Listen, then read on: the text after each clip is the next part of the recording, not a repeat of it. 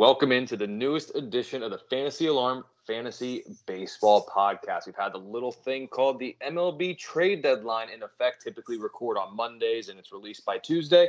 But with the trade deadline, there's no point to talk about all these hypotheticals just for less than 24 hours later to be like, well, that's not right, that's not right, or this didn't happen, and so forth. So now that the trade deadline has passed, as we're recording about 7 p.m. Eastern time on Tuesday, August 2nd, I am joined by Matt Selz at the Selzman on Twitter and James Grande, the underscore king on Twitter at the underscore real underscore Grande. So, Matt, we'll start with you like I always do. How is everything going for you in your neck of the woods? Well, it'd be better if my air conditioning didn't go out earlier today.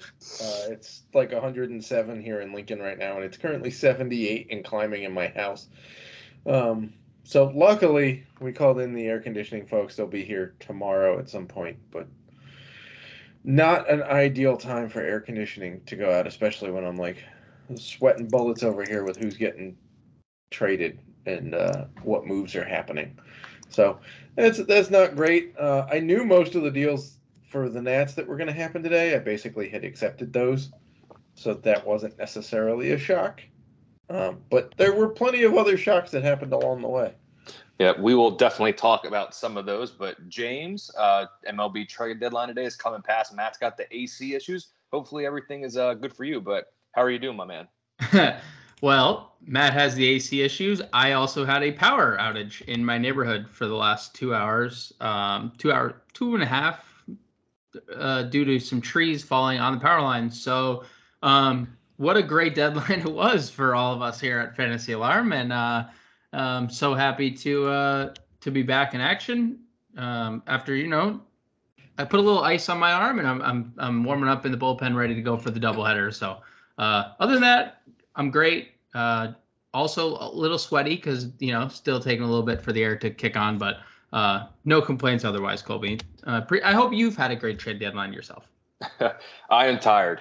I am tired to say the least. Been writing all these up, so obviously we're going to talk about a bunch of the deals that happened leading up to the deadline. Uh, it's going to be nearly impossible for the three of us to opine on all of these deals here in this podcast. So make sure you head over to fantasyalarm.com. Check out the MLB trade deadline tracker. Most, if not all, or mostly all of the deals there, at least the fantasy relevant ones for the most part, are included in there. So check it out with analysis, talking about some prospects, even linked over to Matt Selz' prospect report for some of the more higher profile prospects that were included in some of these deals. Yeah, that will be Wednesday's prospect report. So probably later in the day when you're listening to this my updated prospect report will come out. I will have all of the moves and updated rankings and adjustments there. We'll talk about updated team ranks and all that good stuff. So uh, I will have that out on Wednesday for all you good folks. Yep. So basically, your plan of attack here is once you get once you see the notification about the podcast episode being available, check out the trade deadline tracker in one tab, open the prospect report in the other tab of your internet and make sure you check everything out. But Matt, I'm going to start with you here because I was looking at your prospect report and seeing these possible trade packages for Juan Soto. Uh, and obviously, being a Nats fan, you had a fairly good idea of maybe what you expected with a little bit of a blend of what you wanted to get in return there for uh, one guy named Juan Soto and also Josh Bell ended up going too. But I'll let you kind of talk about that a little bit. But you seem to have hit the nail on the head for the Soto package but also, like I said, Josh Bell was included. So, Matt, the stage is yours. Talk about your team sending Juan Soto over to San Diego. Yeah, so I think um, I think a lot of people weren't 100% sure that the deal was actually going to happen. I saw a lot of people this morning on Twitter saying, "Oh, it's just smoke and fire and they're just trying to generate clicks for things," which I don't even begin to understand that argument, but um, it was pretty clear pretty early on that Soto just does not want to be in DC anymore, right? You say no to two of the largest, um, you know, contract offers in MLB history. It's pretty clear you don't want to be there. AAV aside, I don't care. It's a lump sum check of a lot of money. Um, so the thing that kind of surprised me was Josh Bell being included. I know the Nats did this with Scherzer and Trea Turner last year to up the prospect haul, and it turns out that they wanted um, Jarlin Susana really badly from the Padres, and so that's what got Josh Bell included. Now, Bell is a rental through the end of this year, so that's not so bad. Um, but yeah, I mean, if you're San Diego, you're incredibly happy right now, right? You've got Juan Soto for at minimum two and a half years. Um, they were talking that they might try to extend him in this offseason. We'll see how that goes. Um, and now you get Tatis back like next week. So now you've got Tatis, Machado, and Soto in the middle of that lineup, which is pretty impressive. I don't think we have to go much into the fantasy value of Juan Soto. This doesn't change anything. In fact, it probably helps him because he's got a better lineup around him and basically the same, you know, park factors. In terms of prospects, I am very happy with what the Nats got. I might be the only one in Nats world that likes it, but Mackenzie Gore, phenomenal. If he was still a prospect, he'd be in the top 10 overall. He no longer counts as a prospect. Uh, Robert Hassell is fantastic. In fact, if you look at his stat line in the minors right now, his career stat line is pretty reminiscent of a Trea Turner type stat line. So that's that's pretty nice. Who, by the way, got Trea Turner the last time the Nats made a trade with the Padres. So there is that. Uh, Robert uh, or James Wood rather might be by some. I was looking up some scouts for the Padres, and some of their scouts consider James Wood to be their best prospect um, overall, which is impressive. So, and we can't look look past C.J. Abrams either. Um, he'll start in AAA for the Nats for a week or two, and then he'll be up. So that's kind of my take. And then, I, I mean, I can't blame Eric Hosmer for not wanting to go to DC, right? Like that's guy got to orchestrate his no trade clause. We get Luke Voit instead. Um, so yeah, I mean that, that pretty well encapsulates it. I don't. There's no way to tell winners or losers right now, right? You need to wait like five years to see who won or lost this this deal. James, any other thoughts on the Soto deal? Um, I mean, other than you know the second best player being dealt to San Diego today, um, no, not much. I mean, in terms of like fantasy value, you know, I, I Bell's gonna play every day with both Padres first baseman gone. Um, I do like Luke Voit hit getting to play every day as well. In, um, I mean, he only hits right-handed pitching anyway, but uh, I do like him getting to play every day. So maybe you know a flyer on Luke Voit if he's available. Um, 13 home runs this year, all 13 against righties.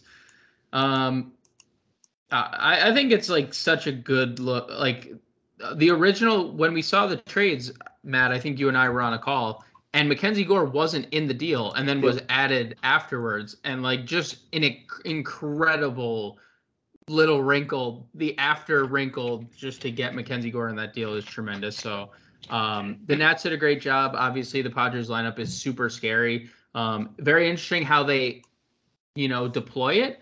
Uh, I mentioned, I think I want to see them lead Jurickson and Profar off so we don't see Jake Cronenworth like hit fourth.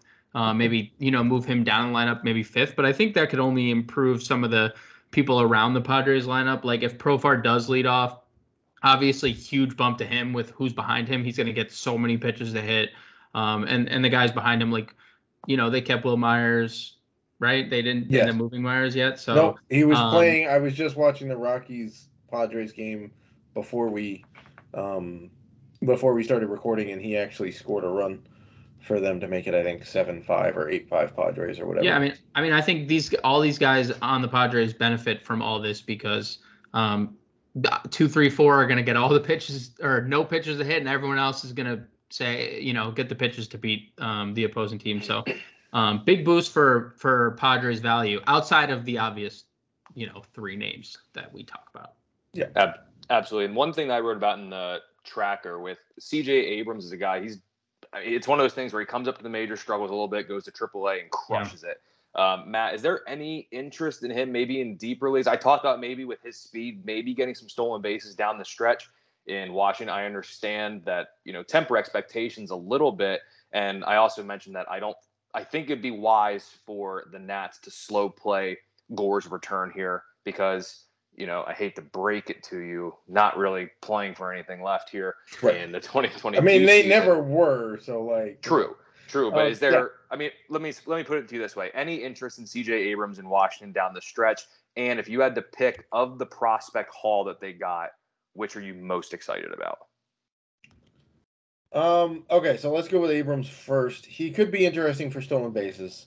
Um, like I said, he's probably going to spend like two weeks down at AAA, um, just getting acclimated and and whatnot, and then might come up. There's some question as to whether he'll play second or short because there is Luis Garcia.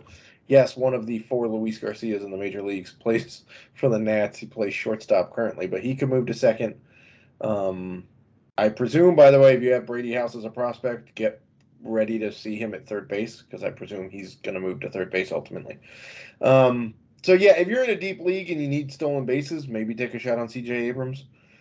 Um, and in terms of who I'm most excited about, I don't know. I mean, technically, Abrams and Gore don't count as prospects anymore, right? They've they've been bumped out of the prospect rankings because they both went over those limits.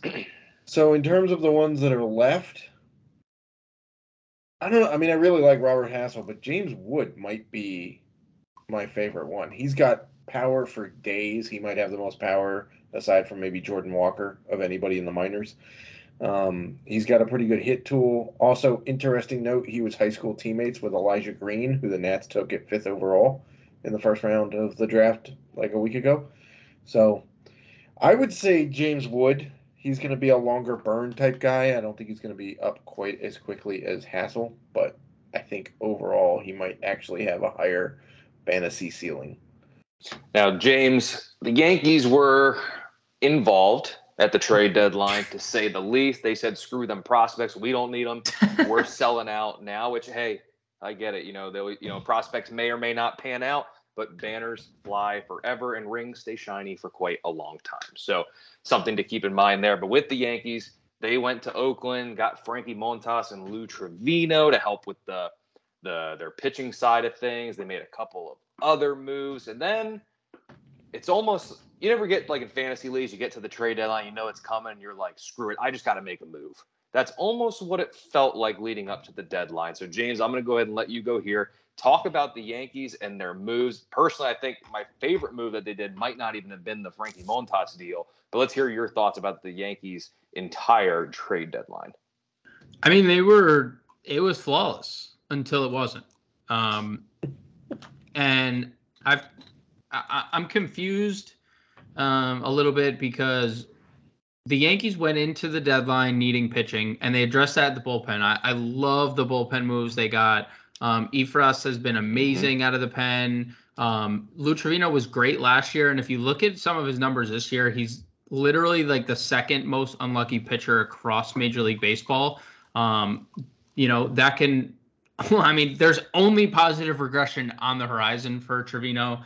Um, and again, again, we've talked. I think we talked about last week, Colby. Like that's what they needed. They needed pitching, but they also needed starters, and they obviously addressed that with Frankie Montas, with you know concerns about innings with Taillon and uh, Nestor Cortes because they both really haven't thrown a lot in the last few years, and and in Nestor's case, ever. Um, there's obviously concerns with Domingo German.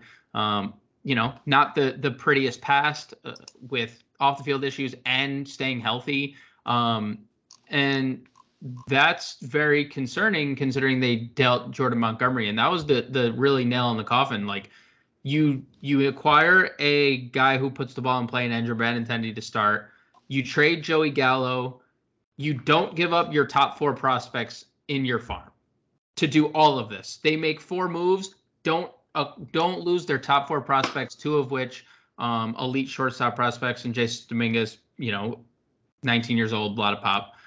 Um, and then you trade one of your most reliable arms over the last couple years, the only lefty you have in your rotation, and you trade him for an outfielder who is currently on the IL after just addressing the issue in the outfield. Um, I and it's not that I don't like Harrison Bader. I like Harrison Bader's speed. I think he has some decent pop too but it just didn't make sense for the Yankees when the concern was pitching to begin with. Um, the offense, I don't know if anyone's you know noticed. I don't know if Brian Cashman has been sleeping uh, in like a dark confined space uh, without power or TV or any uh, if his eyes don't work or uh, the Yankees score runs. Uh, you know they score a lot of runs and mainly thanks to like the guy who might you know, rival 60, 65 home runs this year. Um, so it was a great deadline until it wasn't. And uh, it's really disappointing knowing that the Montgomery trade didn't have anything behind it. Because at first you're like, oh, maybe Pablo Lopez. Well, then Pablo Lopez doesn't go anywhere. Um, so it, it hurt because I'm not sure where the Yankees turn to. Um, they have a couple guys in the farm that you know are going to make it to the majors this year, but uh, I, am not in love with the de- the deal uh, that really really hurt my uh, hurt my love for this deadline. It really did. Yeah, and it's it's interesting because Bader's a guy who can, when healthy, run a little bit, play yep. some good defense, nice little you know fill a little void for that that Yankees lineup. And I wrote it in the trade deadline tracker. I understand Jordan Montgomery might be far from spectacular doesn't light up the radar gun. He just gets outs. And, you know, I kind of also equated it to like you go to a restaurant that you've been to numerous times, you want to try something new, but there's something just perfect about old reliable. Why mess up something yep. that's good? There's safety and security and reliability, and Montgomery has been there. And it's you don't see it often. It's you know, it's not like the Nationals were like, oh, we need to get outfielders. So then they just go and trade Juan Soto. It just doesn't, right. you know, it doesn't work like that. It's it that move was very interesting and i don't want to say it completely takes all the shine off of what they did leading up to that point but i think we're going to talk about that one yeah. more than anything because uh, what what could have gone wrong for the yankees up until that point? I mean they got someone to give a top 20 prospect for joey gallo who's hitting like 013 in his past in his past 100 at bats. It's it is it's quite interesting. And Matt, I know you had talked about when we got on here that the the prospect the Yankees got for Gallo, all things considered, is is quite decent. It's a really good haul for a guy who largely has been a bust this year, to, to say the least. I don't know how else to really put that. So, um, any thoughts for you, Matt, with the Yankees deadline?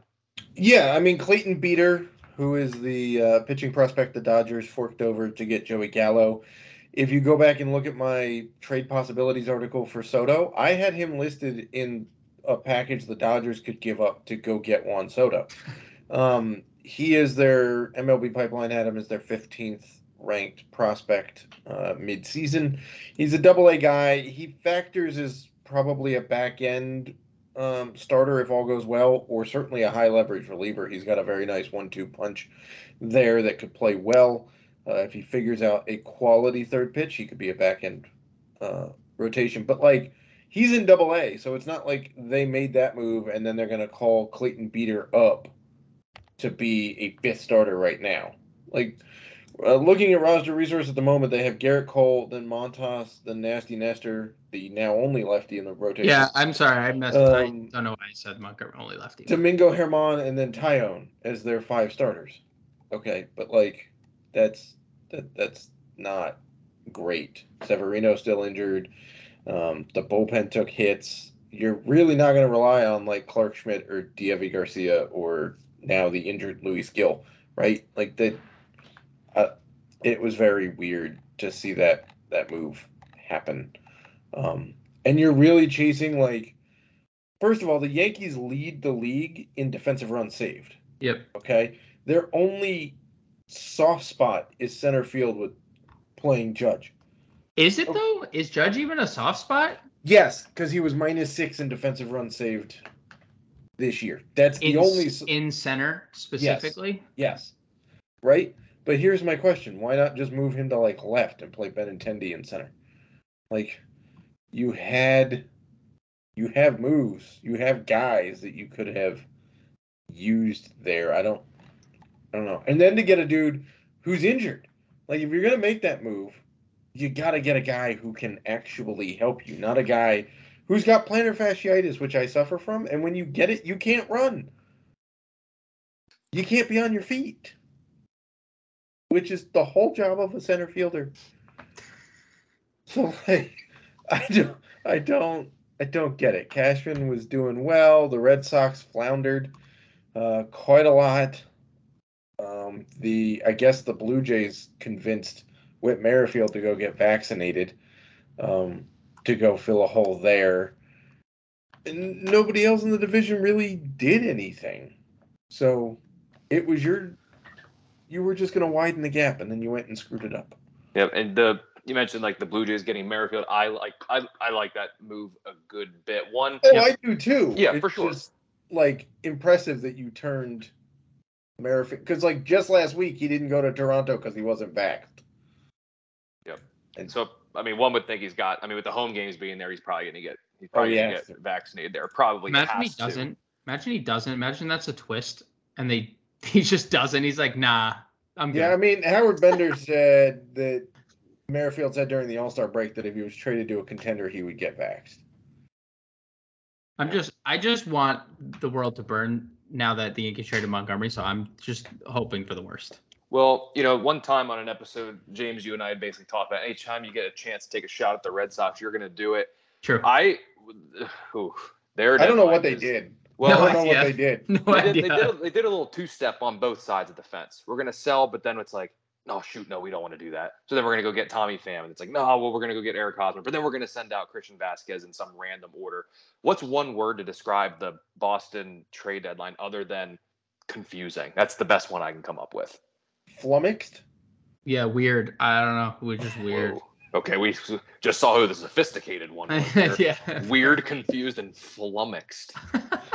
I I don't I don't know what what and by the way, why couldn't the Nats and Padres figure out like a three team deal to get Hosmer to Boston and then maybe a little bit of stuff, you know, more stuff to the Nats. I don't know. But that was that was weird. That was very it was very, very weird. It did, yeah, it did not. I mean, it- Reese it didn't make sense. McGuire. You got a guy who hit- who slaps people, and then you got a guy who got caught um, doing Mas- inappropriate mas- things in the master- mall. Masturbating. Just say it. Masturbating. Yeah, and then you know, I don't know. It's just a weird. And then Hosmer's like So weird, dude. kind of, sort of stable first base, but not really. But like, why not just call up Triston Casas? Yep. That's probably that's probably the question on everyone's mind, right? Like, like why why not why not just call that guy up and then you put a ridiculous price tag on jd martinez for no reason and then ship christian vázquez out for like a bucket of peanuts yep. Yep. Uh, Matt, Wait, gonna. who, who had a worse one the mets or the red sox Uh, the Red Sox because ultimately the Mets get Jacob Degrom back at the deadline. okay but we're not counting like Why? i mean yeah the padres get tatis back at the deadline too, yeah, but we like, they already won. Like, we don't need. To, they have already won the. They've won the world. But like in the moves made today why did the mets feel they had to give up four dudes to go get darin ruf Yeah, it's confusing, especially when JD Yeah. Davis has historically been good against lefties, and that's all Darin Ruf can do. Mhm. Yeah, those those those were interesting. And then you look at some other teams too. I'm Matt, I'll probably kind of put you on the spot here, but looking at a starter reliever combo, Phillies get Noah Syndergaard. They also had David Robertson earlier in the day because, well, we'll get to the Cubs then in a little bit because there's some thoughts with the Cubs Yeah. there. But Yeah. they get Noah Syndergaard and David Robertson. But then when you look at a team like the Twins, they go ahead and they add Michael Fulmer. They get Tyler Mahle from Cincy. They give a couple top 30 prospects for him. Also got Jorge Lopez from Baltimore. Again, not a shock that he was dealt. Um, so which like starter reliever trio do you prefer the rest of the way? Is it the Phillies Haul or Minnesota's Haul? I'm actually going to pivot and go with the Braves Okay, didn't know Hmm. that was an option, but okay. Hmm. because they got Jake Oder. They traded Will Smith, who I think they got tired of with that shenanigans with Soto before the All Star break, where Soto basically went cry face emoji when he made it to first base. Um, they shipped him back to Houston to go get Jake Odorizzi to help their starting rotation. And then they gave up basically nothing in Jesse Mhm. Chavez and Tucker Davidson to get uh Raisel Iglesias. So I don't know. I mean, I like what the Twins did quite a bit with those with the two bullpen pieces and Tyler Mahle, who is an underrated starting pitcher and gets a big boost in getting out of Cincinnati in terms of ballpark factors. Um, I'm going to go with the Braves one, Twins two, Phillies three. James? I will just swap, Phil, or I'll swap um, Atlanta and Minnesota. Uh, I love what Minnesota did the whole day. And I I think last week, Colby, I said I thought the Twins were in on Luis Castillo. I was just wrong on the Reds pitcher. Um, I love that deal because he has been super good, uh, yep. pitching in a very bad ballpark, as you mentioned, Matt. And they got two great arms. Another thing I mentioned last week was I wanted the Yankees to just go attack Detroit's bullpen and just get everyone from there and just make it Detroit, the Detroit Yankees in the bullpen because they, have been good. Um, getting Fulmer and and Jorge Lopez to go along with Mahle is is a great addition for a team. Again, uh, we Matt, you mentioned earlier, divisions going for it. Nobody in the Central did anything. Nothing. Nope. The Guardians didn't do anything. The White Sox saw Tony La Russa fall asleep in the first inning last night. Didn't do anything. Tried um, to get tried to get Ohtani, but gave yeah, up. they made an offer. They made an offer. Tried to get Ohtani. Okay, I'm so happy for them for making an offer. um, but uh, Minnesota realized like we went out in the offseason and gave Correa a deal that no one expected us to, and we're in it now. And I think that they addressed their needs. They needed another starter. They got it. They have, and now they added two elite arms in the back of the bullpen. Obviously, you know, value wise in terms of fantasy, like you need to be in a saves hold league for both of them. But um, or Col- what did you call it, Colby? A solds league, I think. Solds. I um, solds. Yeah. So um, I think Minnesota and you know Atlanta not far behind, but I I do love Minnesota uh, and what they did today. Yeah, I, I can I can look. The Twins and the Braves are very close for mm-hmm. me. I I just think that Raisel Iglesias and sure. Kenley Jansen. That's fair. Is because like Jorge Lopez before this year had a career 6.0 ERA, right? Like he's having a wasn't very that, good year. Wasn't that like kind of? I mean, we've seen this a bunch. Starters getting moved yeah. to the bullpen. Yeah. And just being different. Right, but I would have liked to have seen him do it for like maybe this be a year and a half into his deal rather than like four months into him transitioning to a closer. Fair. Right. Um, Michael Fulmer has been very good for Detroit. There's no denying it. I'm just saying in terms of track record, I think the Braves got um, a little bit solid, a little bit more solid track record. And I mean, yeah, they gave up Will Smith, but I think they were basically done with Will Smith anyway. Like, for the record, for the record, I think the Yankees would have been probably right there if they hadn't moved Montgomery for the for the moves that they did, getting Montas and Effross and and Trivino. But yeah, getting a rookie with five years of team control. Five, dude, five years of team control, and he's been dominant in a in a less than ideal situation. So yes, we're going to talk about some teams that maybe didn't make some moves that we thought they might, but there's one question that I do want to ask as I'm looking at it here because it does involve uh, a front runner in the NL Central. But the Cardinals went and got Jose Quintana and Chris Stratton from the Pittsburgh Pirates. And then nothing. They were rather quiet for the most part on the trade front after um, getting those guys there. Did St. Louis do enough here? I mean, yes, they got Jordan Montgomery too. I forgot to mix him in there. So Quintana, Montgomery, and Stratton. Did the Cardinals do enough, Matt? Well, let's face it, it's not like the Central is packed full of tough Fair. teams. Fair. Right? Like the Reds just yeah, gave up. One. The Reds just gave up because they just shift, you know. Well, they have to face the Pirates, Matt. Thank well, you, James. Thank okay, you. but like now the Pirates are down Chris Stratton and Jose Quintana, so how tough can they? Be? True. Play? This is gets um, great counter. But they're loaded. They're loaded. Okay. I mean, Bryan Reynolds is a hell of a guy, right? Um, mm-hmm, mm-hmm. But the Reds just shipped out Brandon Drury, the greatest hitter of all time. True. Um, Luis Castillo and Tyler Mahle. Yeah. Uh, oh, I think there was one other guy. I thought there was another guy that the Reds traded to, maybe. Um, but either way, like the Cubs don't have offense. They're they're terrible. Um, the Brewers, I really don't know what they're like. The Brewers no, are doing it with smoke and magic. Yep. Like yes, they traded Josh Hader, but they did get Tyler Rogers back, which gives them another 20 saves. Got like that was an interesting move. Um, they do get Freddy Peralta back in their rotation. Right. So I would I I think that the that the Cardinals did enough. I think Look, had they given up For Dylan what? Carlson, Enough for what to win their division? I think so. I don't think the Brewers are going to hold on. I really don't. I really don't know how the Brewers are doing it at this point. I honestly don't. If you look at the Brewers' offense compared to what the Cardinals run out there on a day-to-day basis, I'll take the Cardinals all the time. I think that they can win the division, but I don't think they're long for the playoffs. Which obviously is obvious I mean- because they're either. I mean, let's face Right. it. Like it's a it's a series versus likely the Padres or the Dodgers at some point, or Well, both. you've got- You've got. I think the three top teams in the NL right now are the Mets, the Braves, and and the Padres. I don't think. I don't think the Dodgers are going to last in the playoffs. I I mean, I I will their starting their- pitching is a serious problem. Well, it depends. I think a lot of people undervalue this version of Tyler Anderson that they have right now. Um, I think Tony Gonsolin has been largely incredible, which is weird to say. And then Um, Kershaw yeah. healthy.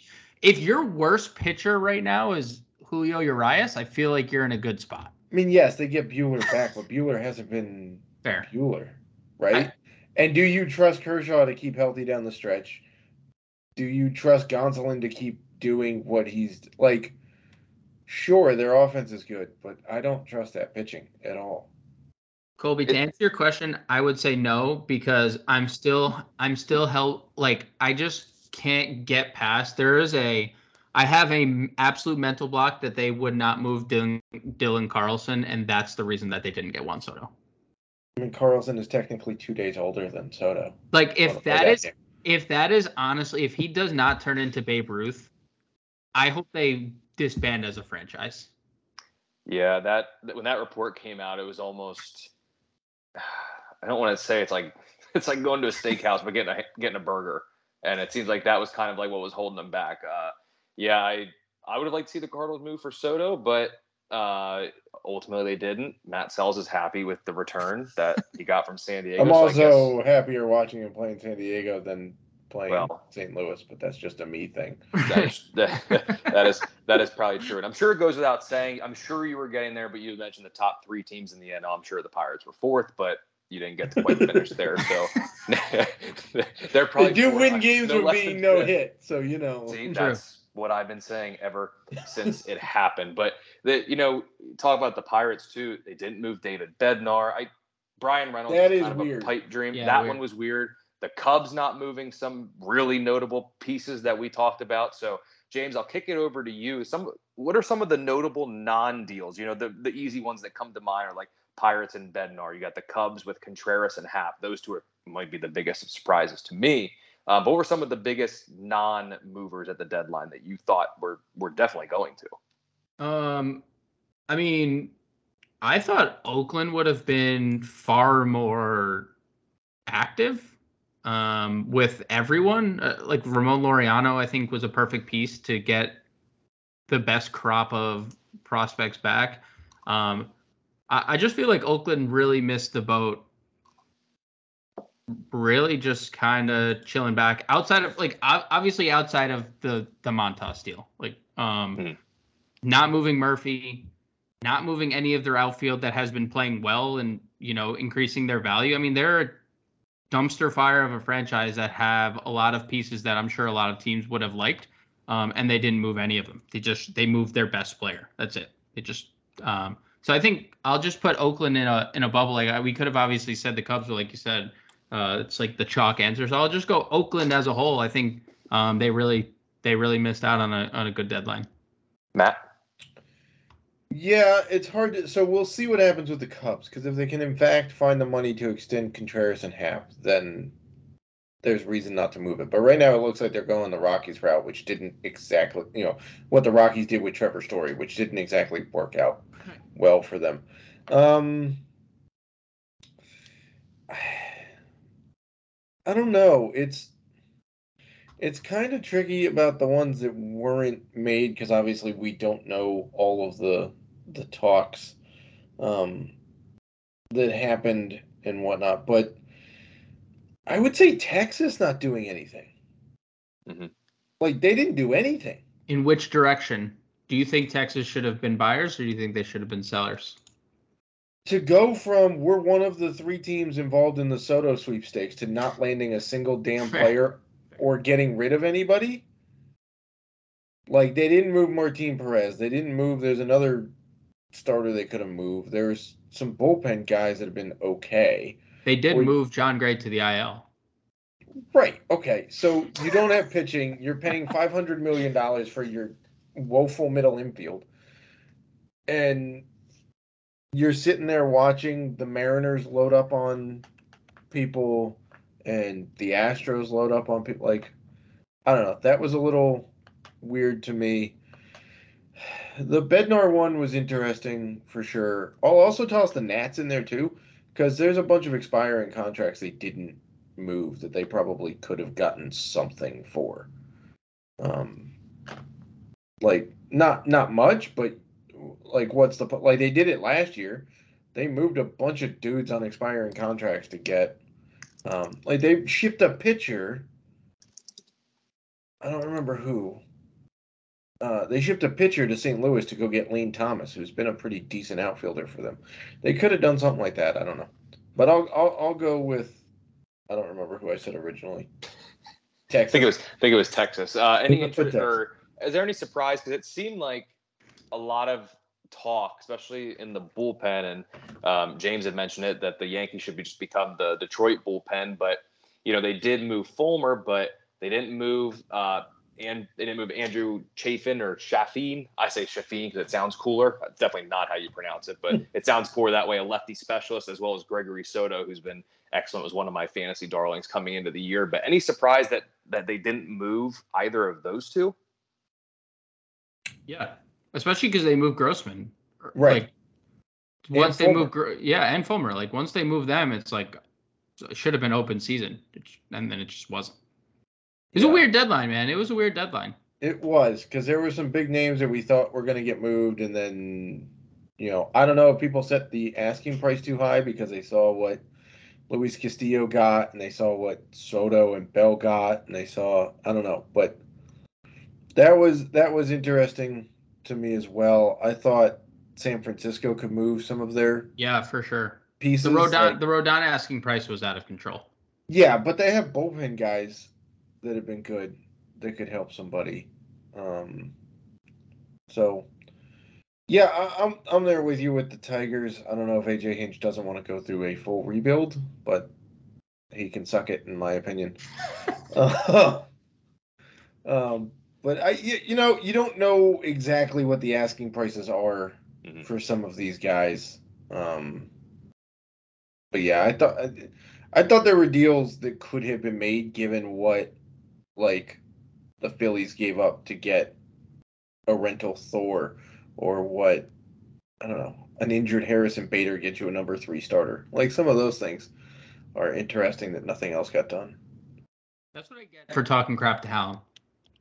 But as for telling him that they're crazy for not including Dylan, Dylan Carlson, um, then I have to watch the Yankees trade Jordan Montgomery for Jake Paul. Jake Paul's look like so his do- his doppelganger is now the Yankees, so that's great. Yeah, that's gonna go over well in the clean cut locker room of the Yankees. Yeah, I'm so excited, so happy. We'll see. We'll see how long that foot issue keeps him on the shelf, or how long he can postpone the. I mean, Colby, what were your Inevitable. What were your some of your surprises? Yeah, Uh, I mean, I kind of alluded it into, but I, I definitely thought Detroit, like you guys had said, once once the first two dominoes fell, I thought it was going to be a full on fire sale in Detroit. Namely, namely Soto. I thought Gregory Soto, that is, thought Right. he would be interesting. And I mean, I've been saying it for weeks now. It feels like in early August, I was like, there's no shot that David Bednar does not get traded. That was just, it, it's Pittsburgh's mo. Get the reliever, don't contend, trade the reliever for prospects, and continue this cycle. That's what they've done. They didn't do it. Uh, that one, the Bednar one, was interesting. I don't know how much I believe.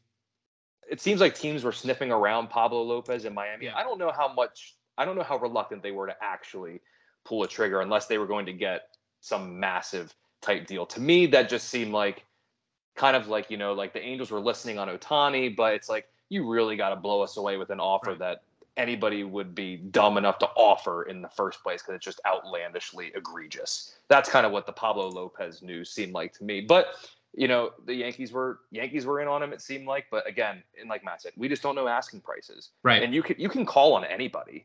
Doesn't matter. Right. You, you know, they can't block you from calling. They're going to call whoever they want. You know, teams have probably been calling on Trout for years. Teams have been calling on Josh right. Hader for years, and they finally just moved him. Um, so it's just it's so hard. We're we're not super plugged into that. For all we know, the you know the Marlins could have been asking for six top prospects for Pablo Lopez, and it's like okay, he's not mm-hmm. going anywhere. Yeah, I mean, I heard some rumblings that the asking price was high, but like I don't know what that qualifies as now, because based on some of the names that we saw and what they garnered, I don't know what high is. Right. I know that the asking price on JD Martinez was high because it was like a top three prospect, a major leaguer, and then another piece. I'm like, that dude's like a rental. um, but yeah, I mean, I know that the Yankees tried to get Luis Castillo. Yep. But the Reds were asking for Volpe. Yeah, and, and the only the only way Volpe was being moved is in a Soto. Soto. Yeah, for Juan Soto, not Gregory. Yes, not Gre- well. They thought about Gregory too, but the Tigers actually turned that one down. And I'm uh, let let's put let's put the Yankees not being in on Juan Soto as a, as an interesting surprise too. Dude, they had I like, I've been saying it from day one. They Matt uh, on a short list, they are like at the top of that list with the amount with the haul that they could have given. The they are a top. Yeah, I mean they are a top five farm system. It's not just like oh everybody bloviates about the Yankees. No, they like legit talent. Like right. Anthony Volpe has five plus tools. Yeah, he's. Yeah. Uh, let's also not forget about Oswald Peraza, who's also pretty like if he was your shortstop, he'd be the top shortstop in your system. The right. only reason he's not is because a guy named Anthony Volpe's ahead right. of him. Uh, Jasson Dominguez is 19 and like has been comped to the next Mike Trout. We'll see if yep. that pans out. But the dude's got tools for days. So they could have offered very impressive. Like Waldichuk could have gone there for Soto plus some other pieces. And that's your escape card for not having to pay Aaron Judge $75 million a year yep. at age 30. Yep. Right? That's your escape card. You get a 23 year old Juan Soto, you pay him the money that you now don't have to pay Judge, and you let Judge walk, and you go, sorry, we got a 23 year old to replace you. Yep. That yep. was interesting because I thought they could have easily matched the the, the um Padres. The Padres. Maybe their concern was they didn't have enough major league talent that they could. Gleyber. They could have Gleyber Torres. I mean, they could have given up Gleyber, yeah, for sure. But if you want a major league pitcher, fair. No. Well, well, Jordan Montgomery. Apparently, Jordan, Mon- yeah. apparently Jordan Montgomery was available, right? I mean, I guess so. That was that was kind of interesting. Do you think the uh, do you think the White Sox, when they called about Ohtani, offered La Russa in the deal? They were like, "Hey, we have someone super sleepy for you guys, and uh, he's not a player, but I heard you guys are looking for a manager." I don't know. I watched I watched people defend TLR way too much today, yeah. and I'm like, this guy sucks. He should have been gone. He should have never been hired in the first place. Guys more got more DUIs than World Series rings. So like, why is he being hired? Hard there's, there's your sound. There's your sound clip from the episode. Amongst all the analysis and everything we talked about, right there is your sound clip yep. for this episode. Oh, jeez. I mean, any any any other curious moves we want to no, but give you a follow on Twitter at the Selzman because if that gets clipped, that's going to be hysterical yep. on Twitter. So that's, I mean, that is that is your move there. But you know, we could go hours talking about all these trades, all the ones that matter, all the ones that probably don't matter in the grand yep. scheme of things, just because it's fun yeah. to talk about. You know, um, I mean, but yeah, I mean, we could, sure, but you know, we got to put a bow on this episode. But of course, everyone loves talking winners and losers. And Matt, I know you're, I know you say it takes years to see who actually won the trade, and I agree with you because you got to let the prospects pan out. Um, but for the sake of this, for your next sound clip, in case that one doesn't take off, which it's 100% going to, um, Matt, what, who is your biggest winner and biggest loser at the deadline? It can be a team or a player. I'll give you both options. Um. Oh. I guess Padres and move on.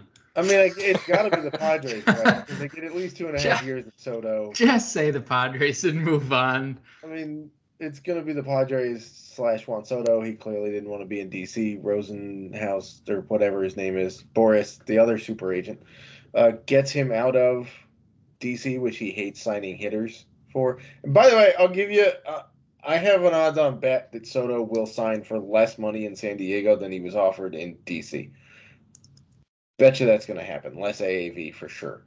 Um, so I would say that. And losers, I kind of gotta go with the Mets. Fair enough. Like James? they just like of all the pieces out there, they didn't. They got Darin Ruf and Michael Givens. That's it. Uh, um, I mean, look, when you get Brandon Drury into your like injected into your offense, just like you know, Didn't inject that, in- Josh Bell. inject that into my veins, you know. Um, and then the Soto guy is pretty good him, himself. Uh, so yeah, I mean, like it, it's San Diego. There's a large gap, and then I would say Minnesota. Um, I like what uh, Seattle did. You Yeah. know, Especially overlook Luis Castillo. yeah, you can't overlook Luis Castillo. I think Seattle was a, a, a perfect landing spot for him. So, um, losers. Um, I'm just gonna. I know, like the Cardinals. I want to go the Cardinals for principle, not because I think they did good. I do think they added two good starters, um, but just the fact that you give up Dylan Carlson, who's like never gonna hit 20 home runs in a year, um, is just. They're, they're my loser. Like they're just they're losers. Yeah, obviously the Padres are the big ones. If not them, I like what the Mariners did. I think they did well, and the Raisel Iglesias trade kind of True. put Atlanta close to over True. that edge for me as well. So I like what they did. Um, losers, can I just say the AL Central minus Minnesota, Sure. considering that none of them did anything? Really? not a move. Not a. Well, they, like they- Whit Merrifield was traded. That was the only other move. Also. Luke Luke Weaver went to the Royals for like Emmanuel Rivera, like a third Yeah. baseman.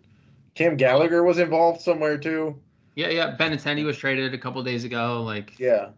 but Let's nobody say- got and nobody acquired any players. yes, outside of No. Minnesota. outside of Minnesota did okay, but yeah, that would be that would be mine. And of course, who knows? We could look back two, three years from now, and Soto doesn't re-sign in San Diego. Bell walks at the end of this year. The Nationals have this powerhouse team facing the the Pirates in the series right before the World Series to head there in the National League. It's just you never know what's going to happen. By the way, can, can I can I put out a very bold prediction I'm for not the going end to stop of you. this year? So the Nats are going to get sold, right? Everybody knows that. The Lerners are in the process. It looks Yep. like it'll be Michael Kim, who is like a hedge fund guy from New York. Who, by the way, you can suck at Mets fans. He's worth seven point seven billion dollars, which is basically three times more than Steve Cohen is worth. Um, so I think, I think with the new ownership, you can convince some team, some players to sign there.